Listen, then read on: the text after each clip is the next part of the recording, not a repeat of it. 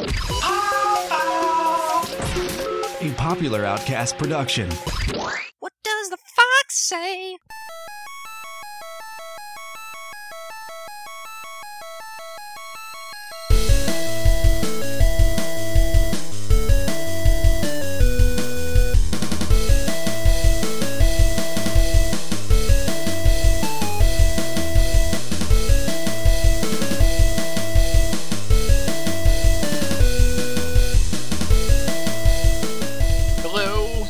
Gentlemen, welcome to episode 18 of the Portable Power Podcast. Today is February the 23rd, 2014.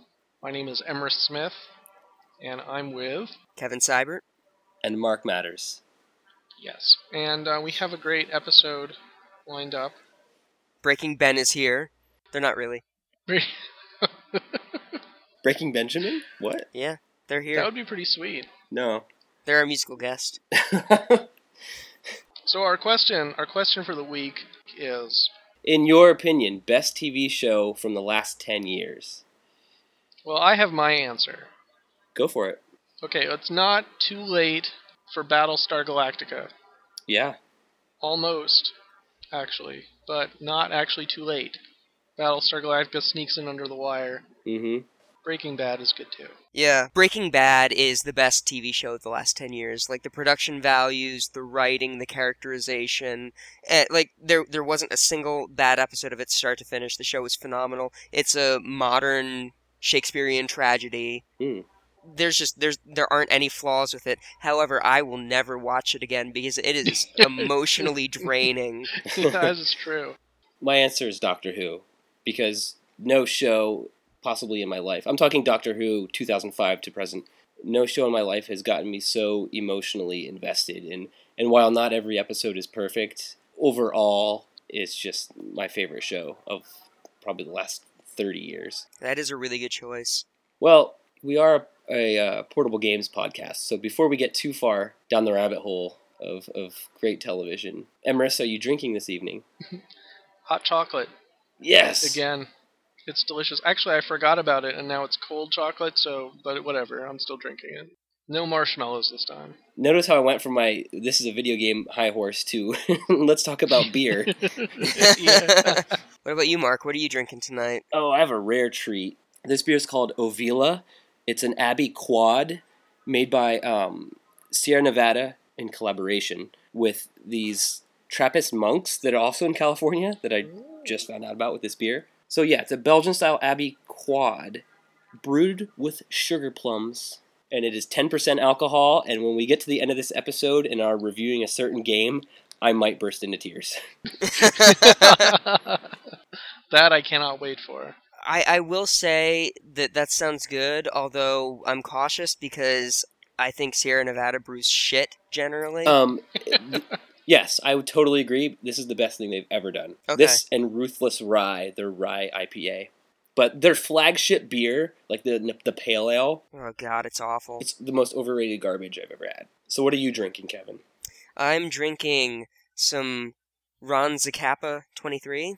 I'm getting towards the end of my bottle on that. Some Ronza Swanson? Yes, Ron Swanson is in my mouth right now. That's too much man for you, Kevin. I know. I should be so lucky. So what have you guys been playing that isn't for the show? I've been playing a boatload of Street Pass. Oh, you dirty, rotten scoundrel. Like, what have you been playing that's not for the podcast, Kevin? Well, I played some Wonderful 101. And? Yeah, I've heard that you loved it. You still hate it? I switched the difficulty from the highest setting down to a lower one. Yeah. And I enjoy it more now, though I still find it to be sorely overrated by reviews. Okay. 'Cause a lot of reviews that I read have given it like a B plus to like a solid A, and I don't see it.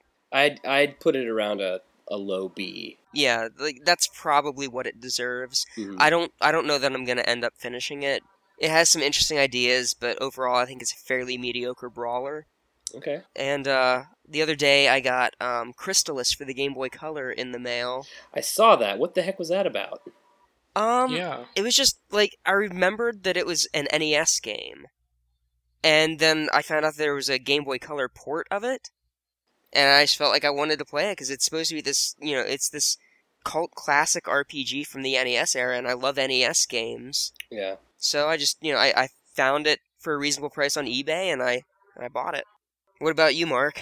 I've been playing Shenmue on my Dreamcast, and I've been doing this, well, on a whim, I busted out my Dreamcast, and I got out Shenmue, and within like a couple days, I'm like, I still have yet to purchase Shenmue 2, which I've said more than once is like my quote unquote holy grail of gaming. So I went on eBay, and after losing one auction by $1, I won an auction by $1. So now I have a European copy of Shenmue 2 in my house that I'm going to start as soon as I finish the first game.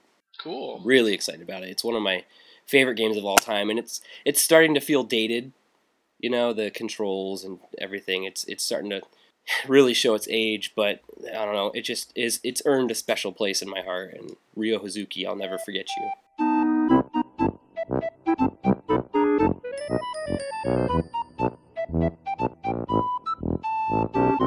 So, Emrys, go. You set up a Street Pass relay point in your house? Yeah. So I don't even remember how I found out about this. So recently, Nintendo added a thing to Street Pass where you can go to a Nintendo Zone, like a sponsored Wi-Fi point. Like McDonald's has free Wi-Fi, Starbucks, AT&T stores for some reason. Anyway, yeah. The idea is that you go there, your 3DS Street Pass is with the place, and then you can leave, and then somebody else comes there and they Street Pass with you, even though you two didn't actually pass each other. Yeah. So it's places like if you live in like a rural place, it's so that people can still Street Pass and use the Street Pass features without actually having to travel to like a city, you know. And so the idea is that places like that, like the mall, you go to the Starbucks and you can Street Pass, you know, a bunch of times all at once. And anyway, some enterprising people on the internet decided that if you could Street Pass at Starbucks, there was no reason why you shouldn't be able to Street Pass, you know, from the comfort of your own home. To be honest, I'm not sure how it works on a technical level, but you spoof a Nintendo Zone from your own Wi-Fi and you can Street Pass just as if you had gone to Starbucks. But it's not based on, like, people walking past your house. It's getting them from the internet, right? Mm-hmm. Well, it's getting from people who Street Passed their 3DS with that MAC address. Okay. You tend to Street Pass with a lot of other people who are also spoofing their Nintendo Zone. It's not like going to McDonald's where you get people in your neighborhood. So now the big feature are the Mi Plaza, or whatever they're called, those Street Pass games. And that can only Street Pass with 6 people at once from any MAC address, and only 10 people total. And what I've discovered is that playing these games is actually really different when you have 9 people compared to 3. And I actually enjoy them a lot more. So since I did the review of the 3 new games, I want to go back and revisit them. Okay. Now that I can Street Pass at will. The first thing is the gardening game. Still my favorite. Yeah, well, it's still good. It doesn't really change the experience that much when you only have 3 people compared to 9 at once. You end up with a lot more seeds, though. Like, tons of seeds. And it's pretty easy to get new breeds, since, like, the breeds tend to spread sort of organically as people Street Pass with each other. Uh-huh. So because I'm Street Passing with people, like, from Sweden or Japan or, like, all over, you know, Texas, Minnesota or wherever, I'm getting a lot of different plants. And you know how it says you become a master gardener when you get 20 plants? Yeah, it keeps going, though. Yeah, that's like a joke. There's 80 breeds. So getting 20 is just the beginning. The second game, Mi Force, like, I wouldn't play it. I would get a Street Pass with, like, Kevin, and then I would like, go in with Kevin, and I'd die as fast as I could, and then quit. Yeah, but when you have 9 weapons equipped. Yeah. So when you actually have 9 little balls, you suddenly the game becomes fun. Yeah. When you only have 1, like, you cannot get hit by anything. You'll just die. Like, it's just game over. So that's no fun. And even if you get 3, it's not great because the game is kind of hard, actually. I'm still terrible. I'm still really bad at it, but I at least want to play. So that has been a major improvement for me. And I really I don't even know how you play that game with street passing the way I was before. It's just kind of a grind. Oh, I'm the last planet. Me too. It hasn't been easy. Warrior's Way is not very different at all. Ugh. You can get more little army men per day, but other than that, doesn't change the formula very much. The biggest problem is that I run into people who have 9 million troop armies. Yeah. So that game kind of makes me feel like I have a tiny penis. That came out weirder than I thought it would. Tiny penises tend to do. Yeah. And then the final game, the Haunted Mansion game, mm-hmm. You get a lot, you just make a lot more progress through the game with more people, and there's no sense of how big the game is, so I have no idea if I'm getting close to the top of the tower or what. It's really time-consuming placing all those pieces, though. Yeah, I play that one probably the least. If you don't mind a little bit of hacking, and you have a spare laptop or something with a Wi-Fi installed, it's not hard to get up and running with this Home Pass thing. So, and it's I think it really is an interesting experience, depending on what kind of games you're playing on the 3DS.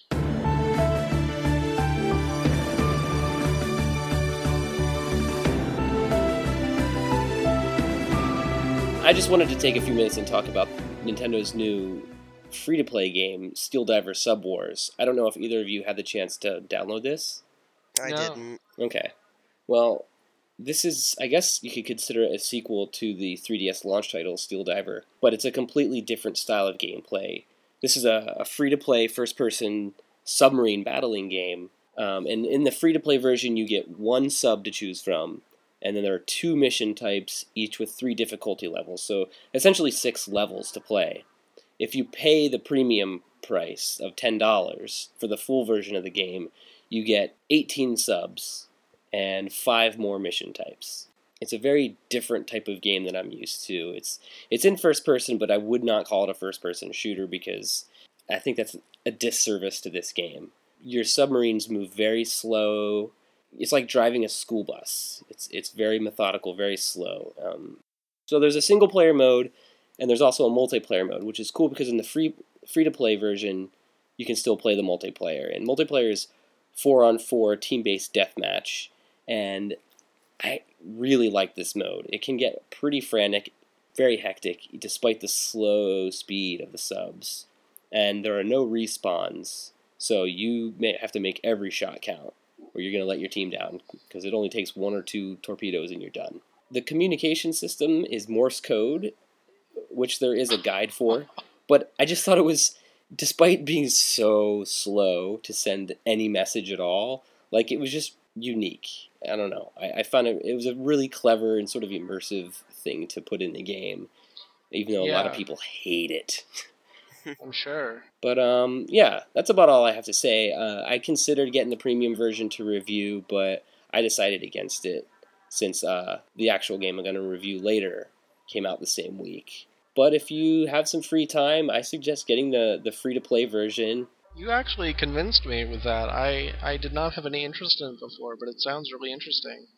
Yeah, it's worth playing, considering it's free. Does your sub make noise? If you move faster, do you make more noise? I believe if you sit still, you don't show up on their sonar. That's how subs fight each other. It's all sound based. Okay. Which is, it's really bizarre tactically.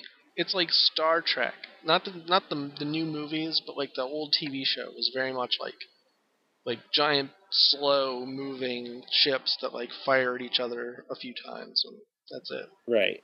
That's a pretty accurate description of this game. I see. This is like a dad game. Just like Star Trek. Yeah, exactly.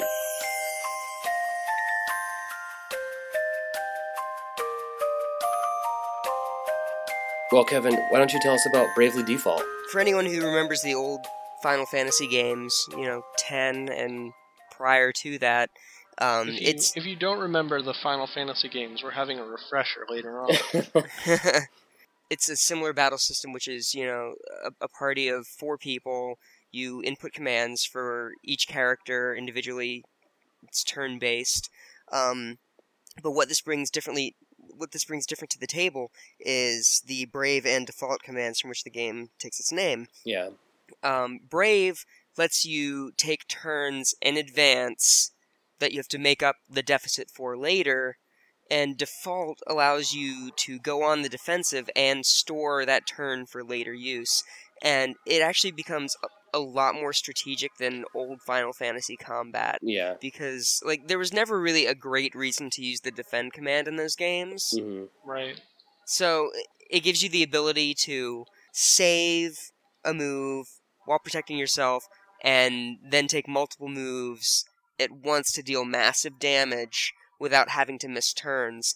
But at the same time, using the Brave command, you can take up to 4 turns at once, and that becomes a really great way to just breeze through random encounters. Exactly. So that was ultimately the strategy that I found working most of the time. And the way they handled random encounters in this game was refreshing. Yeah. So not only can you adjust the frequency from double the normal rate of random encounters to completely no random encounters. Wow.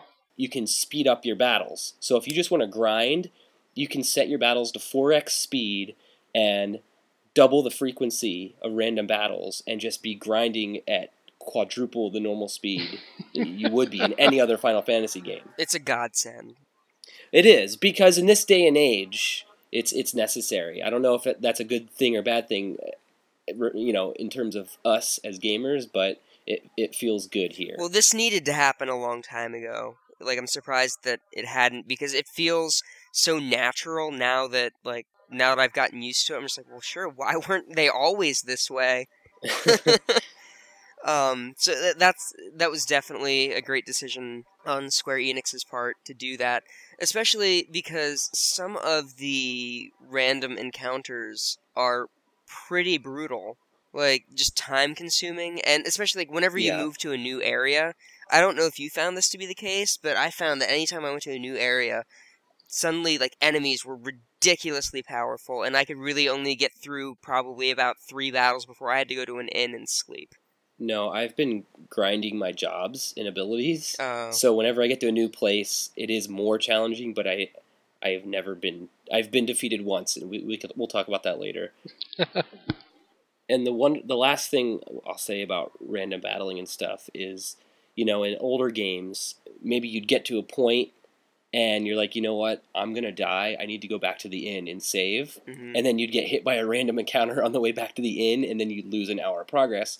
You can just shut off the random battles in scenarios like that in Bravely Default, and smooth sailing, you know. I find myself not doing it for that reason, because I kind of like the tension that it creates. Oh, like, not me. Oh man, am I gonna make it? You know, and like, there's just something to me that's really rewarding about, you know, fighting tooth and nail in a battle where like my entire existence is on the line. Yeah. If you wanted to play this like it was frickin' Final Fantasy 1, you could. Yeah. Yeah, but why would you want to? I don't know, you're a sadist. Yeah. So, the job system is fun. Oh my gosh, it's the best part of the game. Yeah, easily. Easily the best part of the game. They've created some interesting new job classes, as well as some, you know, old standard jobs that they have, you know, classics like knight and ninja and things like that. The one that I liked, that I was surprised, Potion Master. I haven't gotten that one yet. It has some really cool ideas. It's an interesting mix of attack and support. Like, you can heal your party.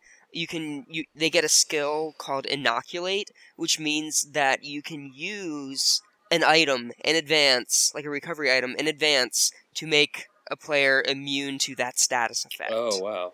So, like, when you get into a boss battle, you know, like a boss that likes to use poison, mm-hmm. or if they like multiple status effects, just have your Potion Master inoculate using a remedy. Yeah. And suddenly like, anyone that you use that skill on is immune to all status effects. Like, you don't need to worry about wasting a slot with a trinket that makes them immune to status effect. That's a really great like support ability. It is, but they also get bonus effects from attack items like bomb arms and Pantheon's Wrath. So like those, you know, those kind of throwaway items that you don't really use because, of course, you have a black mage in your party. Right, exactly. They gain bonus power, and they can actually mix and match attack items to have different effects. So like that was a fun class. Ultimately, like I found that I couldn't keep a character in that class for too long because he requires resources to do this. So it's either, you know, buy items constantly for him to work with, or or have a mediocre character in your party. So I switched my Potion Master to a ninja as soon as the opportunity arose. But it was still, like, a really cool class to play around with. And just adding Brave points as a resource just adds a new level of strategy to the gameplay. So that was a lot of fun. How did you feel about the story in the game? How about you? Okay. My thoughts are, I think the story is good. The if you take it as, like, you know, the basic outline of the story. The actual writing and dialogue, it's a bit long-winded. Oh my god. And not terribly well written. That's kind of how I feel about it, too. Now, I didn't finish the game. I only got to Chapter 4. Right. So maybe it has an amazing wrap-up. But overall, I found Tiz and Agnes to be the most boring characters in the world. Tiz is Luke Skywalker without any darkness in him. Yeah. And Agnes is just, like, the only thing I like about her is when she's like, unacceptable! She's a prude. Oh, I hate her. I hate her so much. What I like about the story are the exploration of the religious themes that they're kind of doing. Like, it seems... I'm not as far as you are into the game, but it speaks to me because a lot of the world is moving away from the old religion and shunning the people that still practice that religion and moving into more like, what would you call it? Postmodernism? Like, sure. I don't know. I don't know what to call it, but... You just went deep, Kevin. That was too deep for this podcast. Say something about dicks. My penis is so big. That was beautiful. My urethra looks like a vulva. There. Wow. I just got a really vivid image in my mind that I didn't want. You are welcome. So anyway, I don't know. I mean, that's it. I like the story so far, but I don't like the writing that much, if that makes... You know what I mean? Yeah, the characters, particularly before a boss encounter, the characters will just ramble on, and I'm just like, shut the fuck up! And there's full voice acting, which is nice. It is nice, but... And it's fairly well delivered, like, it's not hammy most of the time. I have it set to Japanese. Oh, so. I have it to English. So, I mean, the English voice acting in games normally bothers me if it's a Japanese game, but I think the English voice acting is pretty solid. I really like Ringabel and Edea. I think that they're interesting characters. I mean, Ringabel made a very bad first impression on me because he's yet another JRPG character who has amnesia. And they gave him a pun for a name. Yeah, and I read that, and... I my reaction was, oh, come on! Yeah. But, like, as he went on, like, just, you know, like, he's a likable character. I mean, he's a bit of a womanizer, but, like, it's... Oh, yeah. It's just, you know, it doesn't bother me. And, like, the longer the game goes on, I like him more. Yeah, everybody loves him. Yeah. He's definitely the fan favorite character for this game. Yeah. I also like that the villains... as the game goes on, have, like, real motivations and real reasons for doing what they're doing, other than, I'm so evil! Like, they actually, I mean, I don't want to spoil anything. Please don't. But, like, when you get to Chapter 4, like, you fully understand, like, why the Eternian forces are such dickbags. So earlier I mentioned that I've only died once. Alright. I died fighting Praline.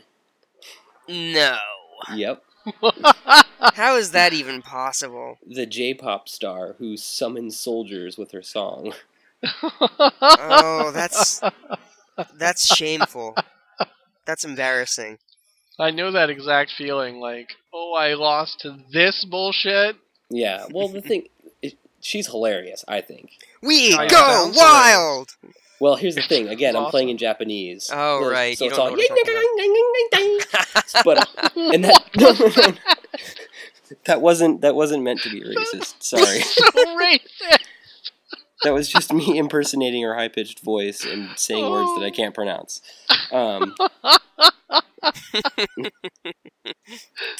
Sorry.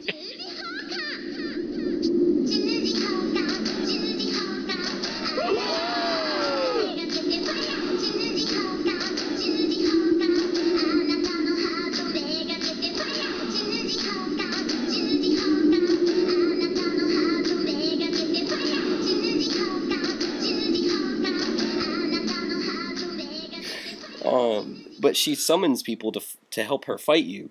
And so I'm like, okay, every time I kill these guys she summons more. So I'm just going to focus on her. And that was the biggest mistake. Yeah, you have to kill those guys. Because they're all of her damage. That's all she does is have guys fight for her.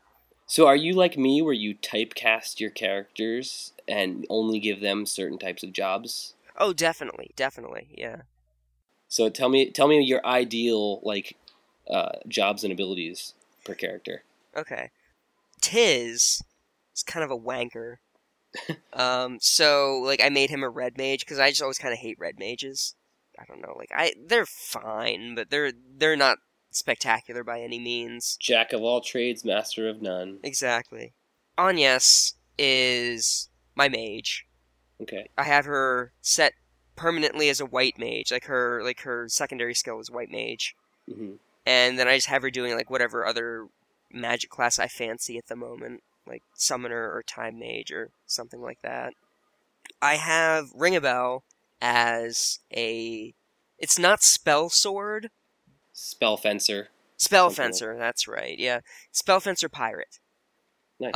So I have him casting, like, elemental magics on his axes. And he just, like, he'll hit people for, like, 5,000 hit points. That's insane. Yeah, he's crazy. And Edea, I like her as, like, my strong female character.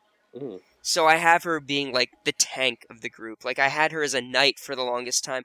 But what I actually like to do, and this is making Tiz way cooler than he actually should be, because, gosh, I hate that character. I have him mixed up with ninja support abilities and Red Mage support abilities, because Red Mages gain brave points for dodging attacks if you have the right skill set, and ninjas are really good at dodging attacks. Yeah. So... That's perfect. Yeah, so, like, Tiz just has tons of moves all the time. Mm-hmm. That's cool. Yeah. And Edea is getting to the same point. She's not quite as advanced in ninjutsu as Tiz is, because I didn't change her as soon. I gave her the Sword Master Katana Mastery. So, like, she's not using daggers, she's using katanas, and she has them dual-wielding, because that's what ninjas do, they dual-wield. So, she just, you know, she crits all the time, because katanas crit a lot more. So she's wrecking shop pretty well. That's awesome. If I had the game, I would have strong opinions, but I don't have the game, sadly. I really want it, though, especially now. Thoughts on Bravely Default, my final ones. Graphics, really good. Looks beautiful in 3D. Oh my gosh, The environments have, like, just so much depth and detail. My favorite thing to do is just stand still for, like, a couple seconds, because it zooms all the way out and shows you the entire area. The cities are so unique. Oh, my gosh. All of them stand out, and the art direction is beautiful. I love the Clock Town. Yeah. My favorite town's the first town. No, but I like the Clock Town the best. That's the second town. Sound design is fantastic. The voice acting is strong. The music is beautiful. Including Praeling's pop songs. They are. There's, as far as the gameplay goes, it adds a lot of new stuff to JRPGs, like the option to skip random encounters and things like that, that are, like, fast-forwarding through battle. So important. Like, It's really kept me playing. Although there's a lot more fetch questing than I really want there to be. Like at the close of Chapter 3, there's a particularly egregious fetch quest that had me tearing my hair out. I was just like, for the love of God, how many times do I have to run between these two locations? They made so many advancements, but they still do stupid shit like that. Yeah. Well, they have plenty of time to fix it because they announced that they want to make Bravely Default a yearly series, like Call of Duty or Assassin's Creed. That would be a mistake. I think that I would love to see more Bravely Default games, but I will not play one every year. Yeah. Yeah. Okay, so the Street Pass stuff allows you to summon people in battle. Mm-hmm. And it also gives you residents of Tiz's town that was demolished. And as you accumulate street passes and get more people for this town, they rebuild the town, which means they rebuild the item shops, the weapon shops, armor shops, all that stuff. And that means you get to benefit from that. So you get all these great exclusive items from that. Yeah, it's a really big deal to do because the items you get from this are so much better than the ones that you can buy without doing this. And your friend list gives you people to summon in battle. It's a one-time thing, I guess. But it's really cool to be able to summon Kevin to come to my aid in a battle and do some minimal damage because apparently... Did it not update for you? It never updated, so you did like 10 damage. Huh. Yeah, because like I had my power was at like 5,000 something. So it should have been doing a lot more than that. I don't know why it didn't update for you. But yeah, like I've summoned you and I've summoned Jeff. And yeah, you guys have done some pretty decent damage. Yeah, my summon is a summon where I summon the ice witch or whatever she is. So it's cool to try to do like the most damage that you can with your sent move, because you actually choose what move you want to send. You can every character has a special move that they can use in battle, and that's defined by your weapon class that you have equipped. So and each weapon class has certain conditions that you have to meet. Like if your weapon is daggers, you only get your special move after you've used an item 5, 10, or 15 times, and each there are 3 different moves for each weapon class. Or for the axe class, you have to finish off, deal the killing blow to so many enemies. For swords, you have to use the brave command like 12 times or something like that. So it's really cool that you can do that. And you also have additional customization beyond that. You can add elemental affinities, power boosts, other kinds of special effects. Like you can add like a poison effect to it. You can add a silence or a stop effect.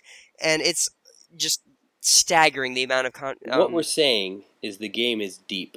Yes, there's a lot going on.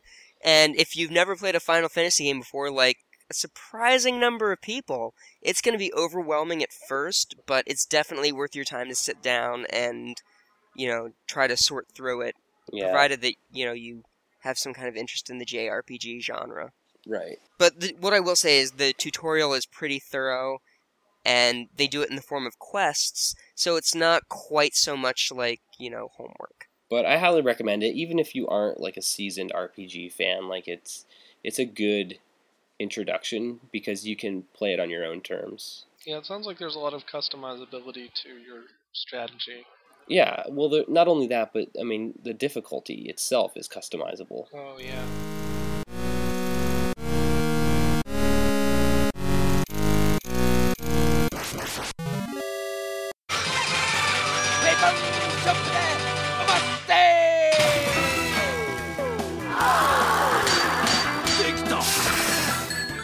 So a couple days ago, a game came out for 3DS called Weapon Shop de Omasse, and I've been looking forward to this game for, almost 2 years.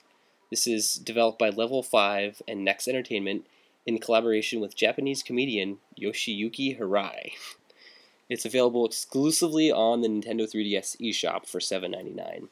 It's the final game in the Guild series, and the reason it took so long to get to Western Shores is because of the extensive amount of writing in the game. It took a ton of translation and localization, above all, to get this Japanese humor that's in the game to land in English. So Weapon Shop de Omasse is mostly a rhythm game, but it's also more than that. We've all played plenty of RPGs, like Bravely Default, where you're this powerful hero on an epic quest, but have you ever wondered about the lives of the other characters whose path you intersect along the way? The NPCs. Like, what does the average day look like for them, while the heroes are out doing the important work of saving the world? Weapon Shop de Omasse sort of dwells on that thought and uses it to peek into the life of an NPC blacksmith and weapon rental shop owner in this fictional, old-school, PC role-playing game world. Specifically, you play as the apprentice blacksmith, tasked with doing all the heavy lifting under the supervision of the owner. Numerous times a day, heroes and other NPCs on various quests will come into the shop with a variety of weapon-related needs, and it's up to you to supply them with the appropriate item, from swords to spears to clubs to knives.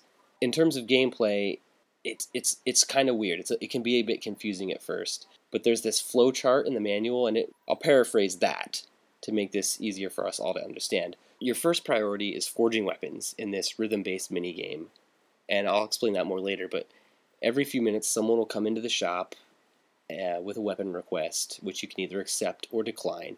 If you accept, you'll attempt to choose the best weapon for the job based on their stats, the mission requirements, and then they'll take the weapon and they'll leave the shop and they'll go into battle.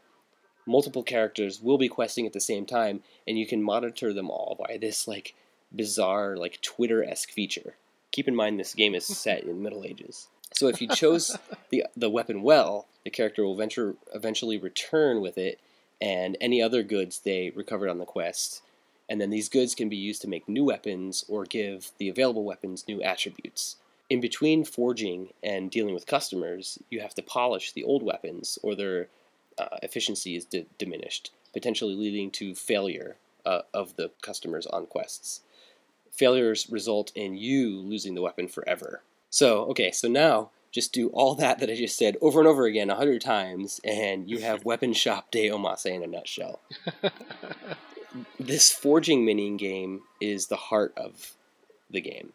Once you've chosen what weapon you want to make and what material to make it out of, either by commission from a customer or just to build up your inventory, one of maybe 10 songs will play, and you have to copy a series of taps made by your boss in time to the music.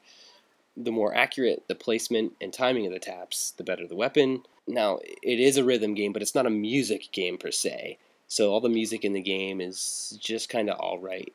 I honestly I can't recall any of them in my head right now, but they're just these quaint little instrumental tracks that sort of fit the theme, and even, it seems like different types of weapons have songs that complement them. I recall making this, super long katana, and the song had this, sort of slow, methodic piece playing, while some of the other weapons had an imperial march or a surf rock anthem for some reason. Visually, Omasse is fine. The main characters and the patrons of the shop are pretty much on par with your average Dreamcast game. The 3D is well done. You have to keep in mind that the Guild games are small projects by small teams made as budget download titles. There's nothing here that's going to blow you away. So I mentioned in the beginning that this Japanese comedian helped create the game. I'm not really familiar with his work, but he must be an RPG lover. The character dialogue and that Twitter feature that I mentioned earlier are packed with all these silly jokes that pay homage to RPGs of days gone by. One NPC in particular mentioned that he needed to get back to town so he could wander around aimlessly in a predetermined pattern. Mm-hmm. Another exclaimed to a monster that he wanted to defeat it so he could actually be a playable character in the sequel. There's just a lot of silly random jokes. One guy, there'll just be random stuff that pops up on this in your feed, and the one guy was "Love is like a fart. If you have to force it, it's probably poop." And all of this stuff is accompanied by this presentation that it's the whole thing's in front of a live studio audience. So they laugh at the jokes and they applaud at recurring characters. And there's all these oohs and ahs given the, the circumstances. So my final verdict is biased. I hate to label myself, but I'm a niche gamer. I suppose I'm a hipster by some standards. Hipster bullshit. Yeah, exactly. Yeah.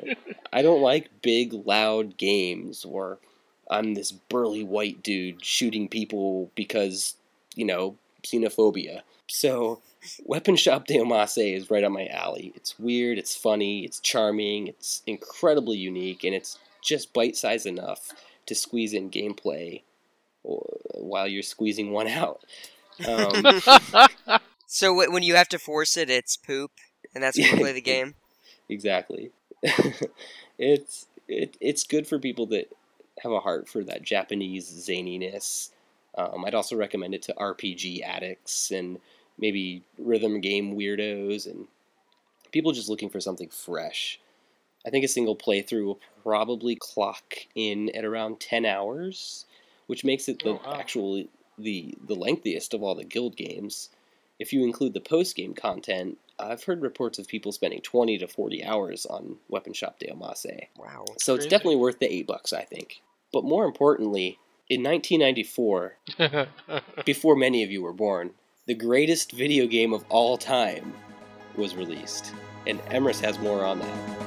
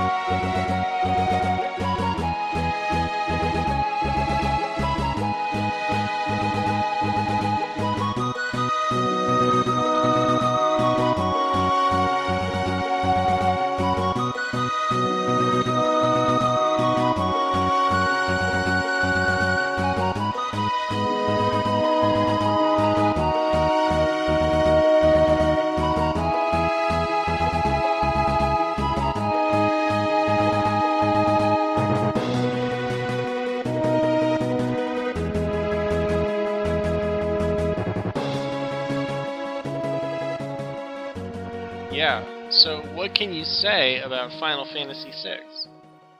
Wait, I thought we were talking about A Link to the Past. You said the best game of all time. Oh! Final Fantasy VI beats A Link to the Past every time. Oh, that's not true. You could make them fight and Final Fantasy VI would win. I don't know. It's turn-based, so it might take them longer to beat Link.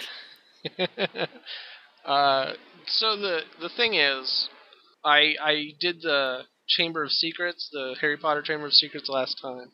Mm-hmm. And it got me thinking about JRPGs, and I got this big, like, nostalgia urge for an old-school JRPG.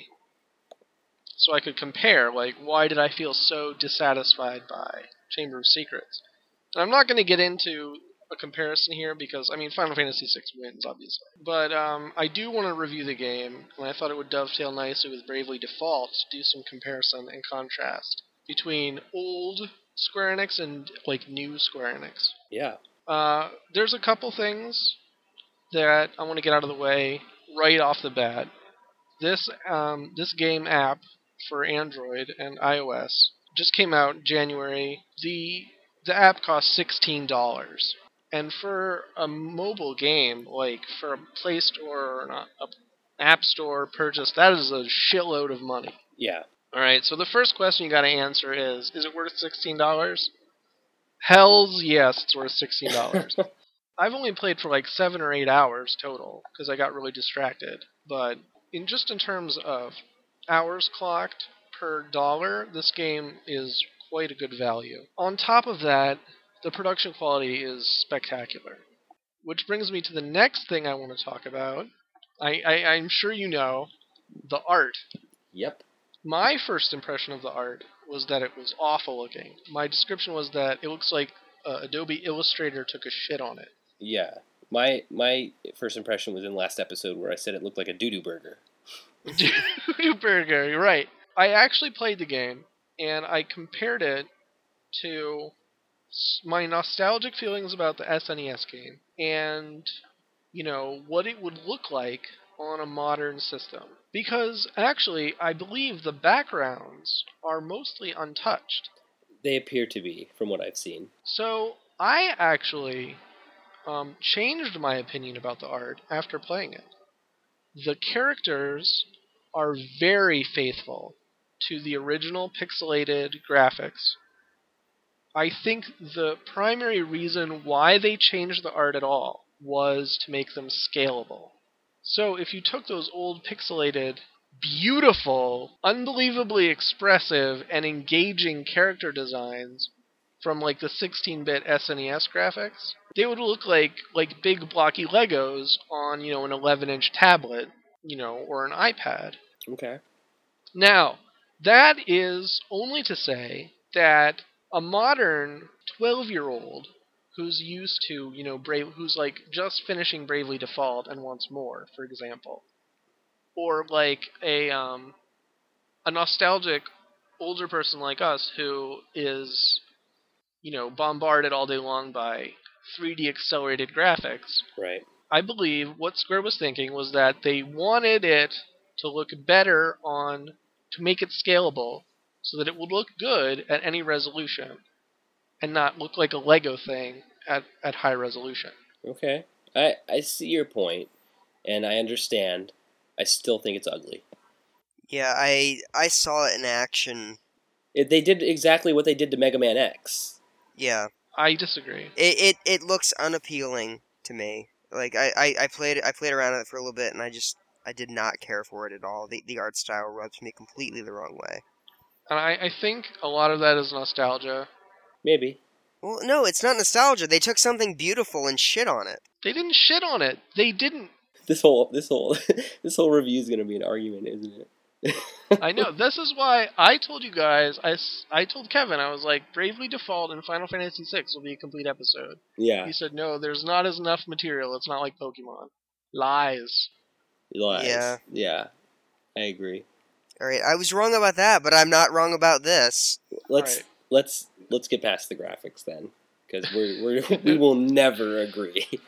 No, the animation is extremely faithful, and the character designs are exactly the same. They made a production choice, and whether you agree it was the right one or not is mostly a matter of taste. Needless to say, if you're not attached to the original pixelated art, I don't think that the graphics will offend you. Getting those two things out of the way, let's talk about the game, because my chief memory of Final Fantasy VI was Kefka. Mm-hmm. Kefka's the most influential video game villain I've ever experienced, and what it comes down to is simple. He laughs. Yeah. Maniacally. I didn't remember anything about the story, because I played it years ago, 15 years ago. I didn't remember anything about the story, but I remembered Kefka, and I remember him laughing. And he goes... So, Kefka and his little, like, sprite, mm-hmm. His mouth opens, and he looks insane. And he is insane. And he has this insane, like, ear-piercing laugh that just penetrates your soul. The most insane, evil sociopath in video game history. Yeah, he... actually inspired me to come up with a literary device, which I call the fucker. Okay. The fucker is a character who has no purpose other than to, like, shit all over everything good in the world. There's something that you want your players to hate and want to kill it with fire. Like, a fucker is a spider in your story, and Kefka is, like, the best fucker ever written in human history.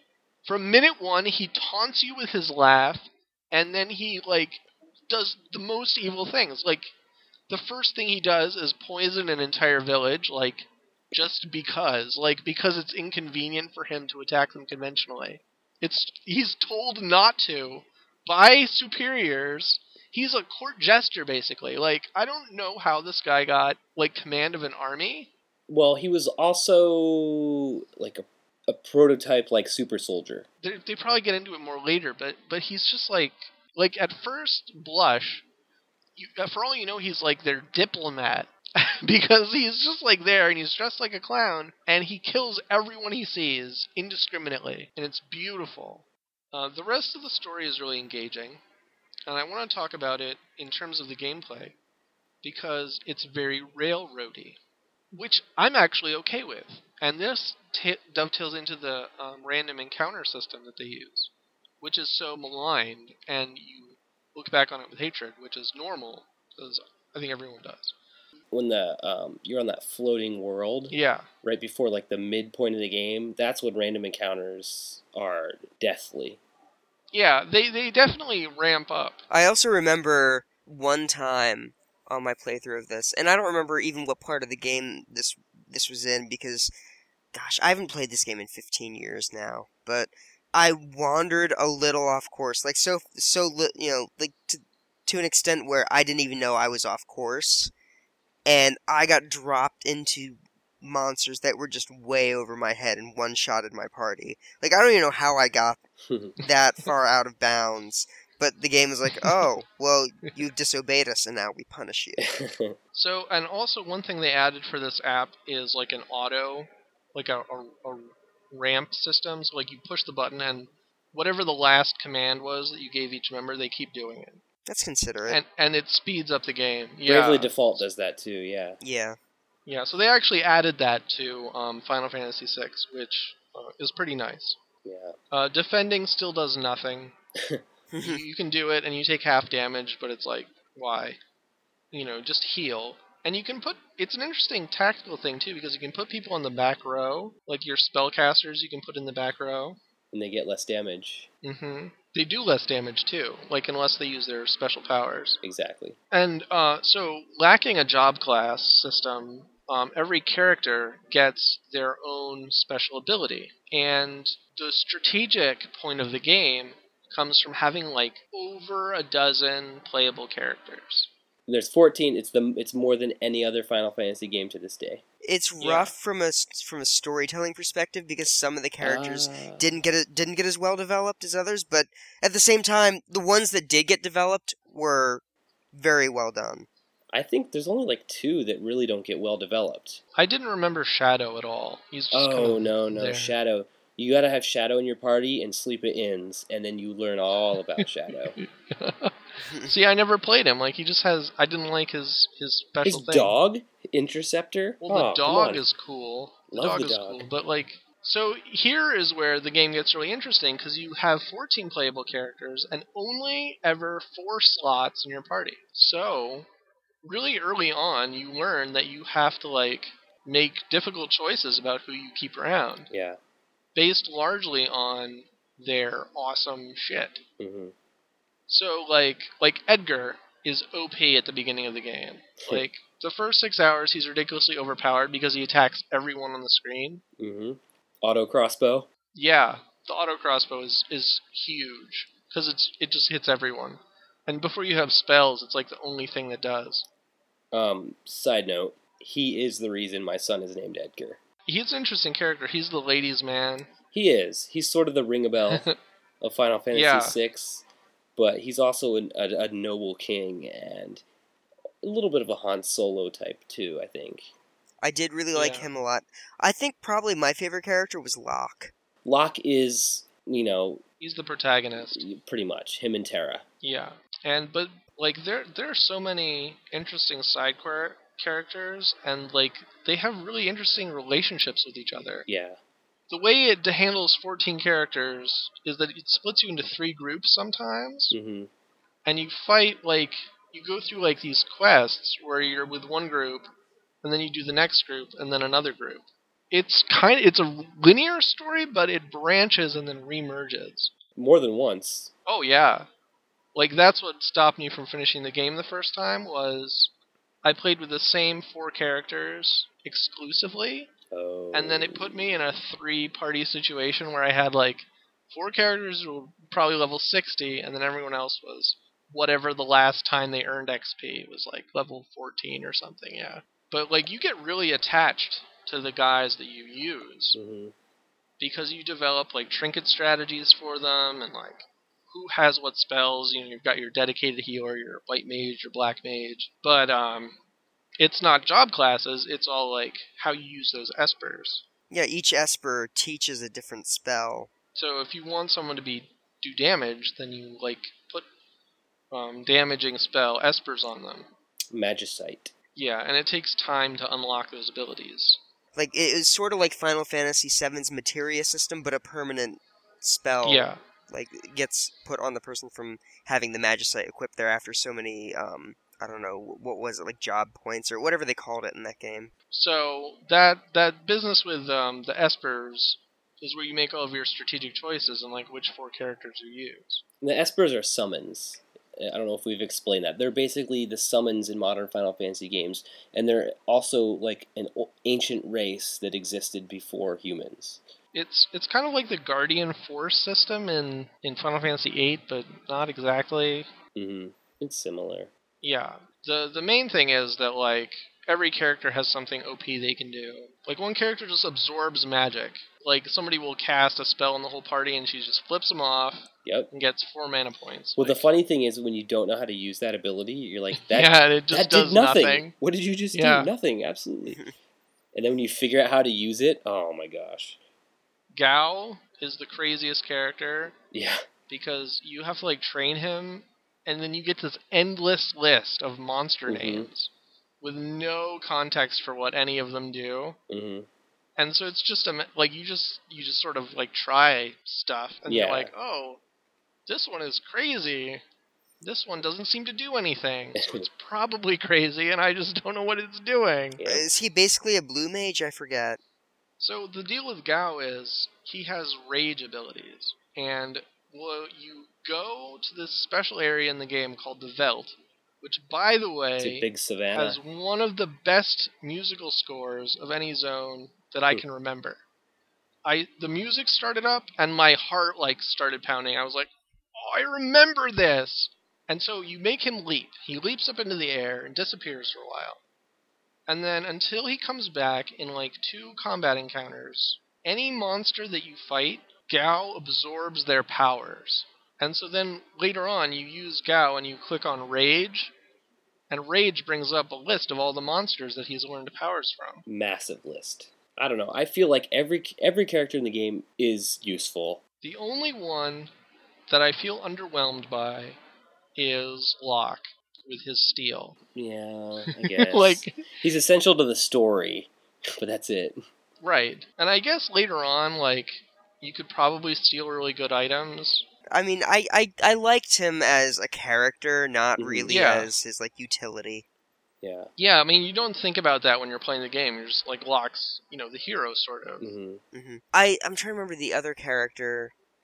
Edgar's brother, but I can't remember what his... Sabin. Like, his command is really cool because you have to punch in Street Fighter button moves. Series. Yeah, Street Fighter-esque type stuff to actually pull off these really powerful moves. But if you mess up the combination, you fuck up and he does nothing. Right. Yeah. Yeah. Luckily, I was awesome at Street Fighter 2 when this game came out. So that's an interesting one because because it's on a touch screen, there's no D-pad. Ooh. So you actually just tap on icons. You literally never mess up. Oh man. Which is sad. It's a little sad that his combos become, like, really reliable because it was, like, the only limiting factor on him. Mm-hmm. Otherwise, he's insanely powerful. And you just always get it right. Yeah, he just murders. Unless you forget what the combination is. You can go to a menu and look them up. Right.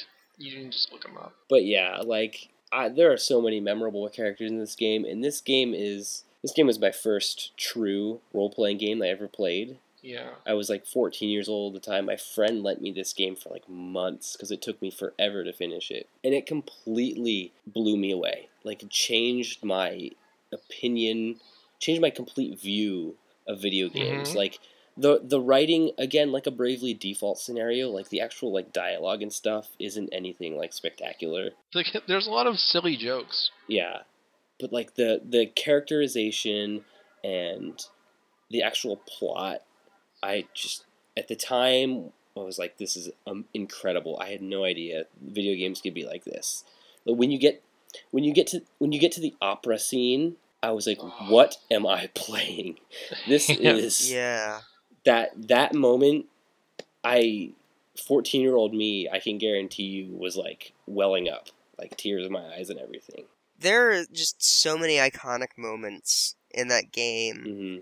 And, like, unfortunately, those are the only things I can really remember. Like, I can't remember any of the stuff in between. But, like, the closing of the game is, like, I don't know. I mean, it kind of continues the whole Final Fantasy tradition without doing too many spoilers. But the whole Final Fantasy tradition of never really having a happy ending to anything. Or not an entirely happy ending. The only comparison that I can make that stands up to Final Fantasy VI is Chrono Trigger. Mm-hmm.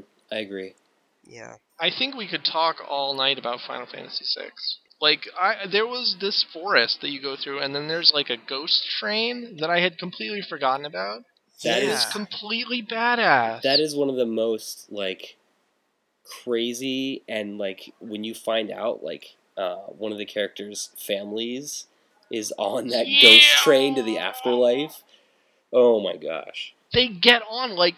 You're like, this is kind of a morbid, like, thing. Yeah. So, all right, what happens is you just escape from the castle where Kefka is murdering everyone with poison. He poisons their water supply against orders.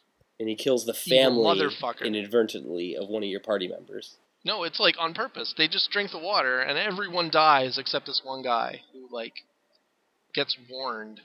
He's like, the water looks funny. Everyone dies. He, like, runs to his family. He gets there too late. They're just dead. Yeah. That's Cyan, right? Yes. Yeah. Yeah. And he's inconsolable, and he's running around. He's, like, kicking ass. There's this whole cutscene where he's, like, taking on three people at once, and you have to, like, help him out. He's just like, you're in my way! He slaps you around. Anyway, so you escape from the castle where Kefka murders everyone. You go into the forest where it's just spooky. It's like a spooky forest, and you're trying to get out. You want to get to the town so you can save and go to an inn. And then you run into this ghost train. And, like, before I even realized, I was like, oh, I'll explore this little area. And then I got on the ghost train, and it's like, shoof, you're off. They're like, oh, this thing is taking us to the afterlife. I'm like, well, that's kind of morbid, you know. And I'm, like, playing around. I get through the ghosts. At the end, you, like, fight the train engine, and it's awesome. And it killed my guy. Because, like, Phoenix Downs, I've discovered, don't actually do anything. You use a Phoenix Down, and then your guy immediately dies, because the AI is actually not stupid. Yeah. So your Phoenix Down brings a guy back with 10 hit points, and he just dies. Mm-hmm. Anyway, I beat the train, and I get off, and you're on the platform. And I'm like, oh, that was really awesome. And then you, like, walk to the exit, and... everyone from the castle is getting on the train. Everyone that Kefka murdered with poison. And at the end, it's, like, your character's family. And it's so, like, it's so wrenching. It is, with these little, tiny sprite characters. And yet, it evokes so much emotion. But they were still so expressive. Yeah. They're incredibly expressive. And the soundtrack plays a huge part in the storytelling. The greatest video game soundtrack of all time. This is even Nobuo Uematsu himself, the one who has done the soundtrack to pretty much every Final Fantasy game, said this is still his best work. I like when you guys were talking about the rhythm game with all the Nintendo music. I was kind of like, I mean, I don't really know, like, how you'd get all the tracks. And then I played Final Fantasy VI, and I completely remembered, like, oh yeah, this is some of the most piercing music.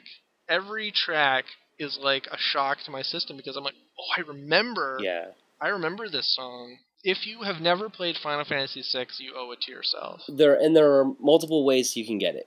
You can obtain the most expensive ways to get the original SNES cart. It's actually called Final Fantasy III, but you can get it on PlayStation 1. It has CG cutscenes. They fixed a bunch of bugs. There's now a quick save feature, which is awesome. I have the Game Boy Advance version, which there are even more bug fixes. They tweaked the graphics a little bit, not for the worse. And they like the app. And they reworked a bunch of the names to make the names more faithful to the Japanese version. And then there's additional espers, dungeons, spells, and even a boss. This is all in the Game Boy Advance version. And then, of course, like Emma said, you can get it on iOS, which has shitty graphics, but it does have a hint system. They'll make you go blind. It's on the Wii Virtual Console too, isn't it? It's on the Wii Virtual Console. That one is the SNES version. It's on the PlayStation Network. That one is the PlayStation 1 version. So there are multiple ways you can play the greatest game you'll ever play in your entire life. And you should look into it. And as late as last year, Square Enix was still considering a 3DS remake similar to what they did for Final Fantasy 3 and 4. So yeah, look it up. Get into it. It's a work of art. There's no question about that. It makes Chamber of Secrets really look bad. Emrys, we need your review score.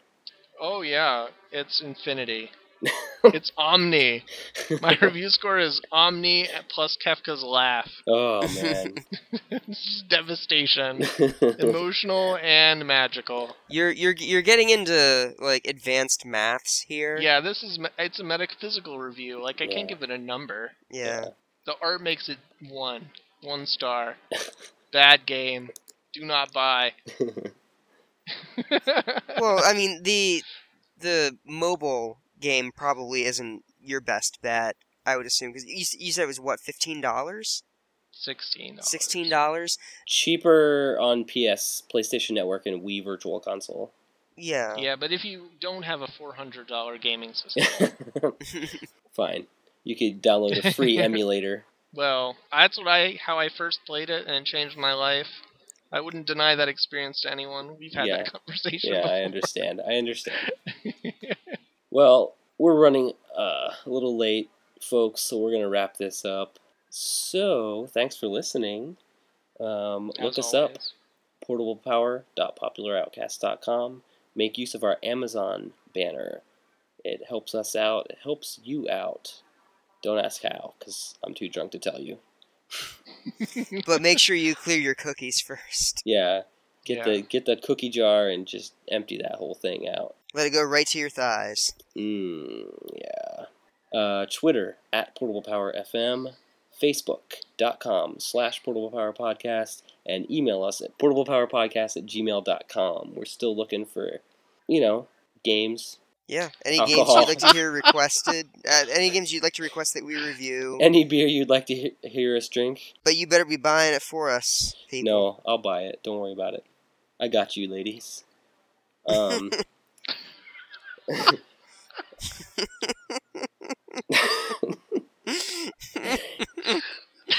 think any women I didn't alienate by threatening to Ginny Weasley probably just left the podcast. Oh my goodness. All right. We've gone off the rails tonight. This is almost 2 hours. This is 2 hours of recording. So let's get the heck out of here. Let's go to bed. Choo choo chugga chugga. Wait, that's the wrong show. Wait. Oh. All right. Good night, everybody. Thanks for listening. Good night.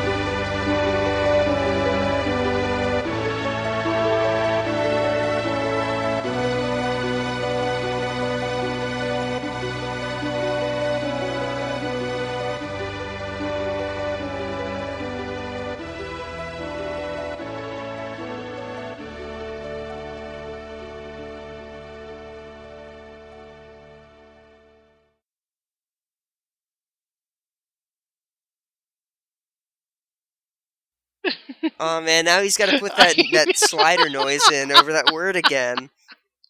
I want Kefka's laugh over that word. Can I get Kefka's laugh?